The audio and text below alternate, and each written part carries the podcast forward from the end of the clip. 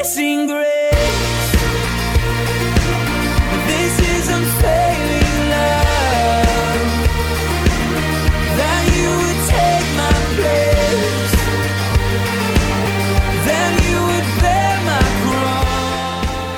Welcome to Day by Day, the verse by verse Bible teaching ministry of Calvary Chapel in Elk Grove Village, Illinois, with Pastor Phil Ballmaier. We're glad you've joined us, and we look forward to spending time again in the Word of God together. We also invite you to stay tuned at the end of today's broadcast for information about additional studies and resources. Thanks again for being with us. Having seen so much of judgment in our look into the last days, it'll be quite the contrast to consider the glorious event of the coming marriage supper of the Lamb.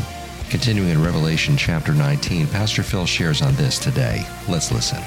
This is one of the greatest events in the history of the world the marriage of Jesus to his bride, the church. But listen, to fully understand and appreciate what is going on here, we need to know something of Jewish marriage customs. There were several steps or stages that were involved in a typical Jewish marriage. Now, I, I thought that this would be a good place to kind of talk about this, since this is one of the greatest events in the history of the world the marriage of Jesus to his bride, the church. And we know about this, we've read it many times, and, and yet, if you don't really understand Jewish marriage customs, you're going to miss a lot of the impact of what's going on here. First of all, a typical Jewish marriage started out with what was called the engagement. Most marriages back then were arranged by the fathers of the bride and groom, many times while they were still quite young and sometimes even before they were born. I mean, you, you're a Jewish family and you know another Jewish family, you're very close friends.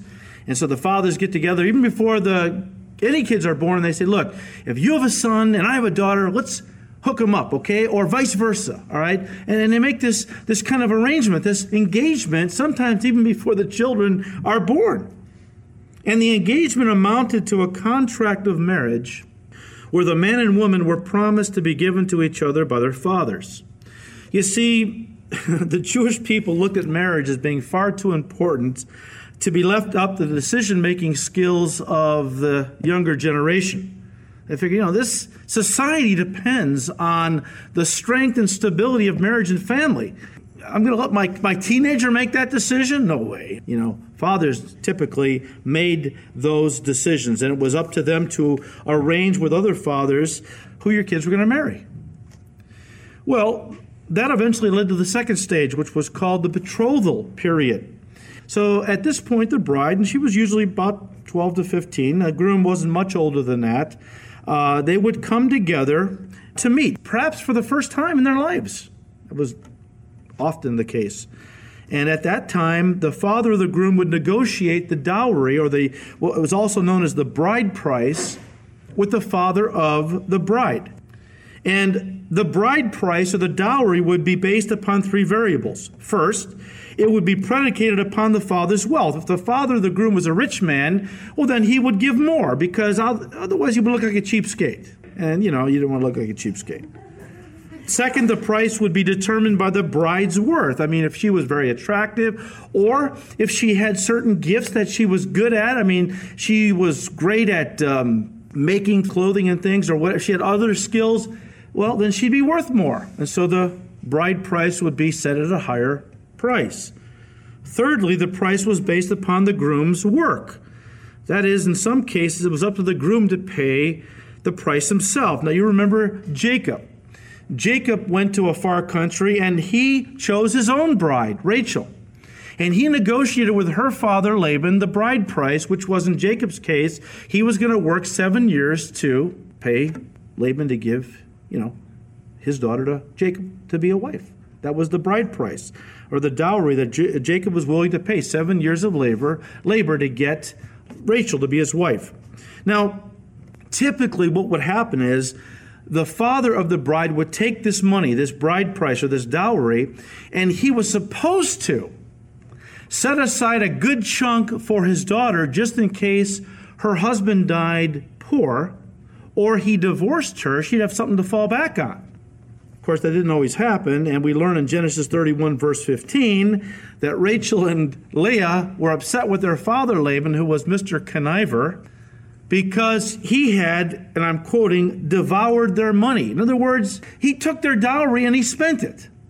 He didn't keep it for them. Now, the remainder of the dowry was actually to be kept by the bride's father as compensation. For what? Well, because his daughter couldn't bear the family name. I mean, that would be, of course, the husband's role. She really couldn't, uh, you know, work in the family business or on the family farm, so she was not an asset that way. A farmhand, of course, worked and produced things and, and worked around the farm or the family ranch, and a daughter didn't do that. Also, a daughter, you know, couldn't take over the family business because, of course, if she married, uh, she would have to work at her husband's family's ranch.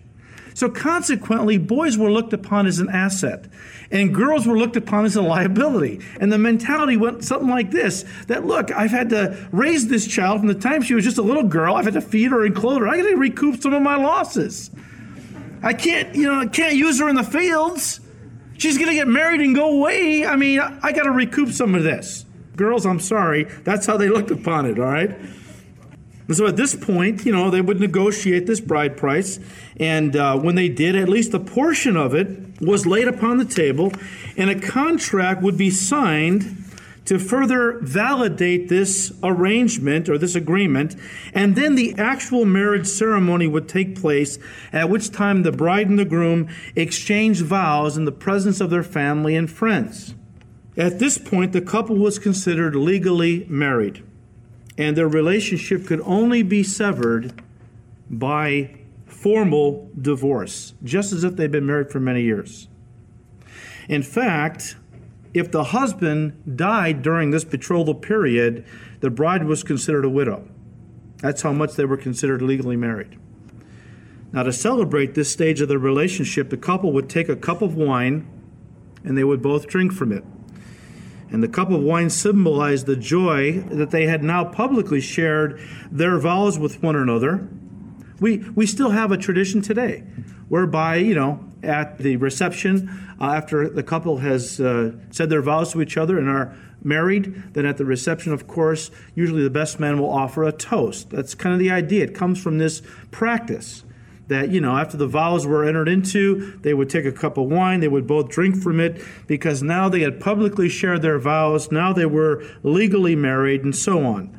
Um, the only problem here was that during this period, even though the couple was considered legally married, the marriage was not consummated and they didn't live together.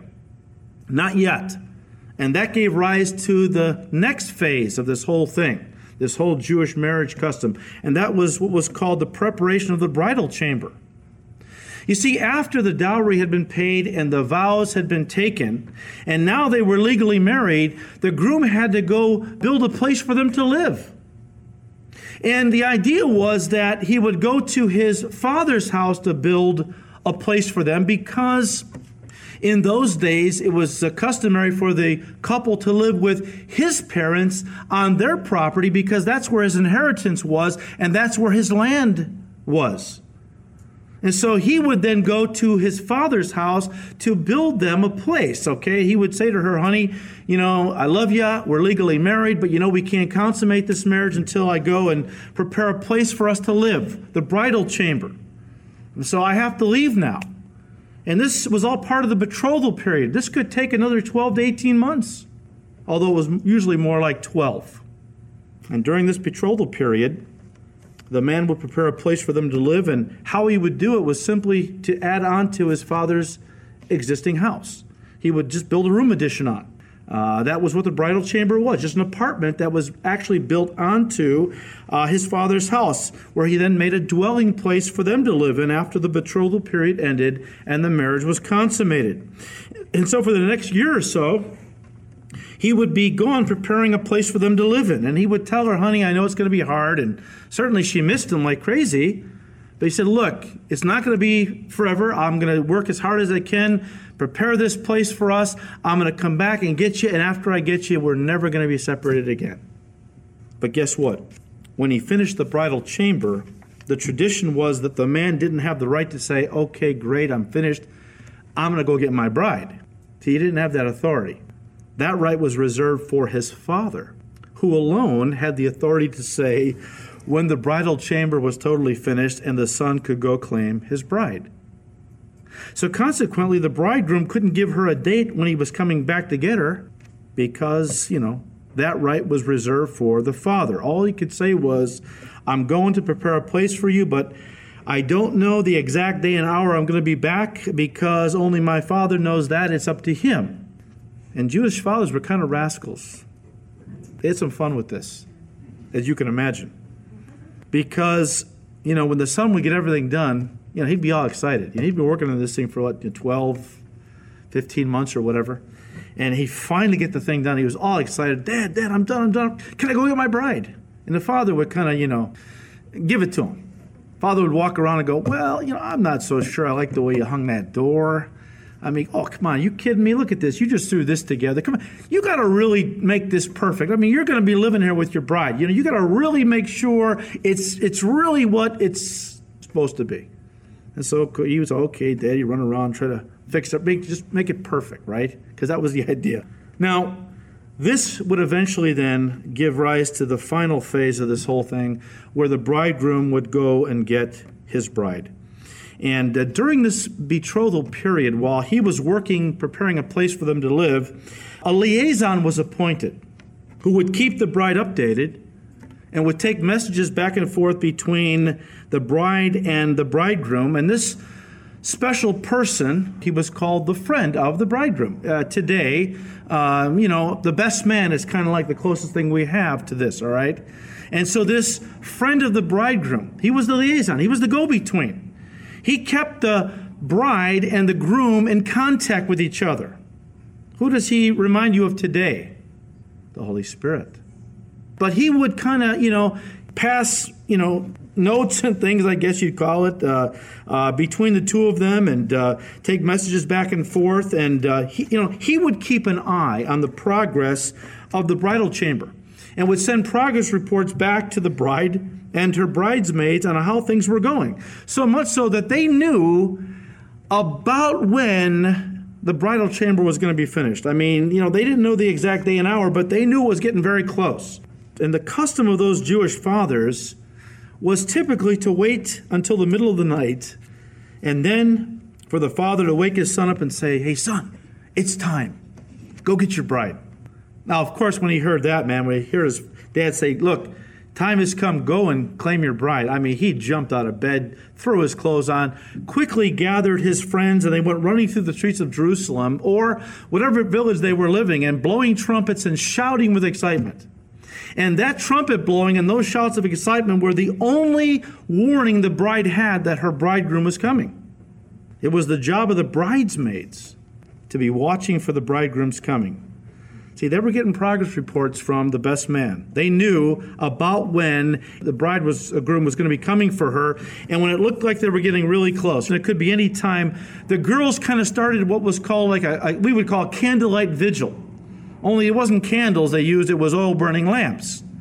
Because this guy could be coming at any time. You had to be ready. Whenever the father said, Go get her, son, and usually, you know, it was in the middle of the night, and the girls knew that.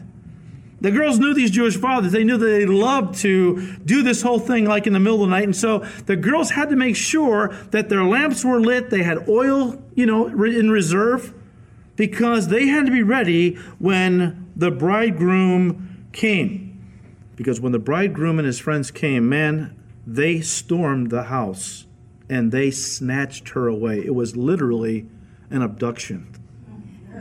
And he would take her back to the father's house, to the bridal chamber, where the best man would stand outside the door while the marriage was consummated. You say, What?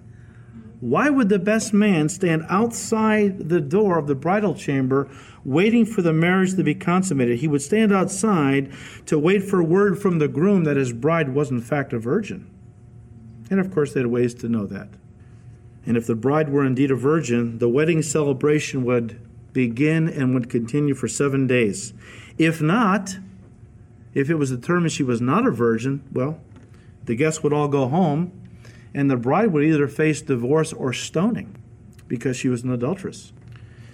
Now, if she was a virgin, the next seven days were the most glorious time of joy and celebration that you can imagine. And anyone caught unprepared was excluded from this celebration. So anyone caught unprepared was not allowed to come in. Once the door had been shut, you were out. You couldn't come in because you weren't prepared. Now, I came across an interesting true story that confirmed uh, how absolutely true to life this really is. And it comes uh, to us from a man by the name of Dr. J. Alexander Findlay, who tells of what he experienced in Palestine himself some years ago. He said, We were approaching the gates of a Galilean town he said, and I caught a sight of ten maidens gaily clad and playing some kind of musical instrument as they danced along the road in front of our car. When I asked what they were doing, the, the uh, dragoman or the interpreter told me that they were going to keep the bride company until her bridegroom arrived. I asked him if there was any chance of seeing the wedding, but he shook his head, saying, in effect, it might be tonight or tomorrow night or in a fortnight. Nobody ever knows for certain. Then he went on to explain that one of the great things to do, if you could, at a middle class wedding in Palestine was to catch the bridal party napping. So the bridegroom comes unexpectedly and sometimes in the middle of the night. It is true that he is required by public opinion to send a man along the street to shout, Behold, the bridegroom is coming, but that may happen at any time. So the bridal party has to be ready to go out into the street at any time to meet him whenever he chooses to come. Other important points are that no one is allowed on the streets after dark without a lighted lamp. And also that when the bridegroom has once arrived and the door has been shut, latecomers to the ceremony are not admitted. End quote. So you can see that even in Israel today, these customs are still followed, pretty much as we're reading them in the Bible. Now, although seven days spent in a room addition connected to the groom's father's house, where friends and family partied just outside the door, well, it doesn't sound like an ideal honeymoon to us. But you have to understand that in the Jewish culture, being waited on for a week was absolutely glorious. I mean, women worked hard. I mean, you girls work hard today, but man, they really worked hard back then. I mean, it was just a hard life. I mean, they didn't have the luxuries that we have, they didn't have vacations. I mean, it was drudgery. They worked like slaves. And here for a few days, they got to live like queens. That was a big deal. Okay, that was really a big deal. And um, during these seven days, the bride would be hidden now she would be in the bride chamber, hidden away for seven days. Nobody could see her. And uh, the groom, he could come and go. And he would, um, you know, this was kind of, of uh, we see this in the uh, Gospel of John, where, you know, at the wedding of Cana, all the guests were celebrating, but we don't see the bride. She's hidden away. See? And what happened was that she would be kind of hidden away in the bridal chamber, and outside the door, uh, her friends and family were having a good time. The groom, he could come and go to welcome guests and to say hi and to bring her back food and gifts, which he did for the entire seven day period. And after seven days, she would emerge to the shouts and applause of the people, and the groom would present his bride to his family, friends, and community. Listen, this will be the first time she would stand beside her husband and be officially presented as his wife. At this time, the marriage feast. Now, they were already celebrating for seven days, but that technically was not the marriage supper or the feast. At this time, when the bride emerged from the bride chamber, now to be officially recognized as the groom's wife, now everyone launched into another seven days of feasting, which is called the marriage feast. Now, of course, all of this parallels the stages of the church, the stages of the marriage of the church to her bridegroom, Jesus Christ. We see the engagement, right? The Bible says that we have been promised to the Son by the Father from before the foundation of the world, even before we were born. We were promised to the Son by the Father. The uh, second stage was, of course, the betrothal or the actual marriage ceremony, at which time the bride and groom exchanged vows in the presence of family and friends. That occurred when we pledged our love and commitment to Jesus at our conversion. And then we were baptized in water in front of friends and family as a symbol of the marriage covenant that we had just entered into. Just like the wedding ring today is a symbol of the marriage covenant between a man and a woman. So when it comes to our marriage to Jesus, as we pledge to him our love and loyalty when we got converted, water baptism becomes the symbol of the marriage covenant with Christ. And of course, it's done very publicly. As far as the bride price went, well, Jesus paid for it himself when he went to Calvary and gave his life a ransom, a dowry, if you will, to purchase his bride. To celebrate this stage of their relationship, the couple would then take a cup of wine and they would both drink from it. You remember, of course, the night before Jesus' crucifixion in the upper room, sitting with his disciples who were a part of his bride, the church. He took the cup at one point and he gave it to each of them and said, Take and drink. This is the cup of the new covenant, which is in my blood. As often as you do it, do this in remembrance of me. As often as you drink this cup, remember me. I'm coming back. Every time you drink from this cup, I want you to remember that I promised that I was going to come back someday. Well, of course, in the Jewish marriage custom, that led to the preparation of the bridal chamber. And after having paid the price of the dowry, the next thing, of course, the young man did was to go away to his father's house to prepare a place for them to live. And of course, we all know what Jesus said in John 14, verses 1 through 3, where Jesus said, Let not your heart be troubled. You believe in God, believe also in me. In my Father's house there are many mansions or dwelling places or apartments. If it were not so, I would have told you, I go to prepare a place for you. And if I go to prepare a place for you, I will come again to receive you to myself, that where I am, there you may be also. But, Matthew 24, verse 36, of that day and hour, Jesus said, No one knows, not even the angels of heaven, not even the Son, but my Father only. So it's up to the Father to tell the Son when to get his bride, just like in the Jewish marriage custom. Now, when the father did tell the Jewish boy, it's time to go get your bride, as we've already seen, he would quickly round up his closest friends, and they would go running through the streets of their village, blowing trumpets and shouting with excitement. And of course, this parallels what Paul said in 1 Thessalonians chapter 4, verses 16 and 17, where he said, For the Lord himself will descend from heaven with a shout, with the voice of an archangel, and with the trumpet of God, and the dead in Christ will rise first. Then we who are alive and remain shall be caught up. The Greek is snatched away. Remember? He would come to his bride's house and snatch her away. I mean, it was an abduction. We're going to be abducted. We're going to be snatched off this earth in a moment, in a twinkling of an eye. We're going to meet the Lord in the air, and thus we will always be with the Lord. Remember what he said to his bride? Honey, I know it's going to be hard. You're not going to see me for a while. Uh, I'm going to prepare a place for us, but when I'm going to come back, I promise you, I'll be back to get you. And after that point, we'll never be separated again. And Paul is saying, you know, when he comes for us and we are taken to meet him in the clouds, at that point, we will always and forever be with him. Now, of course, at that point, then, the bride of Christ is going to be hidden from view for seven years.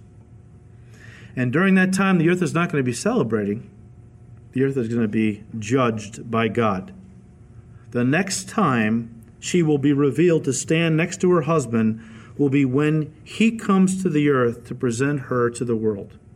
And that takes us back to Revelation 19, verse 7, where we see this event unfolding. Let us be glad and rejoice and give him glory.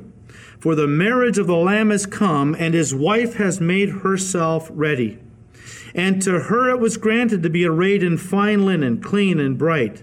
For the fine linen is the righteous acts of the saints. Now, don't let this throw you.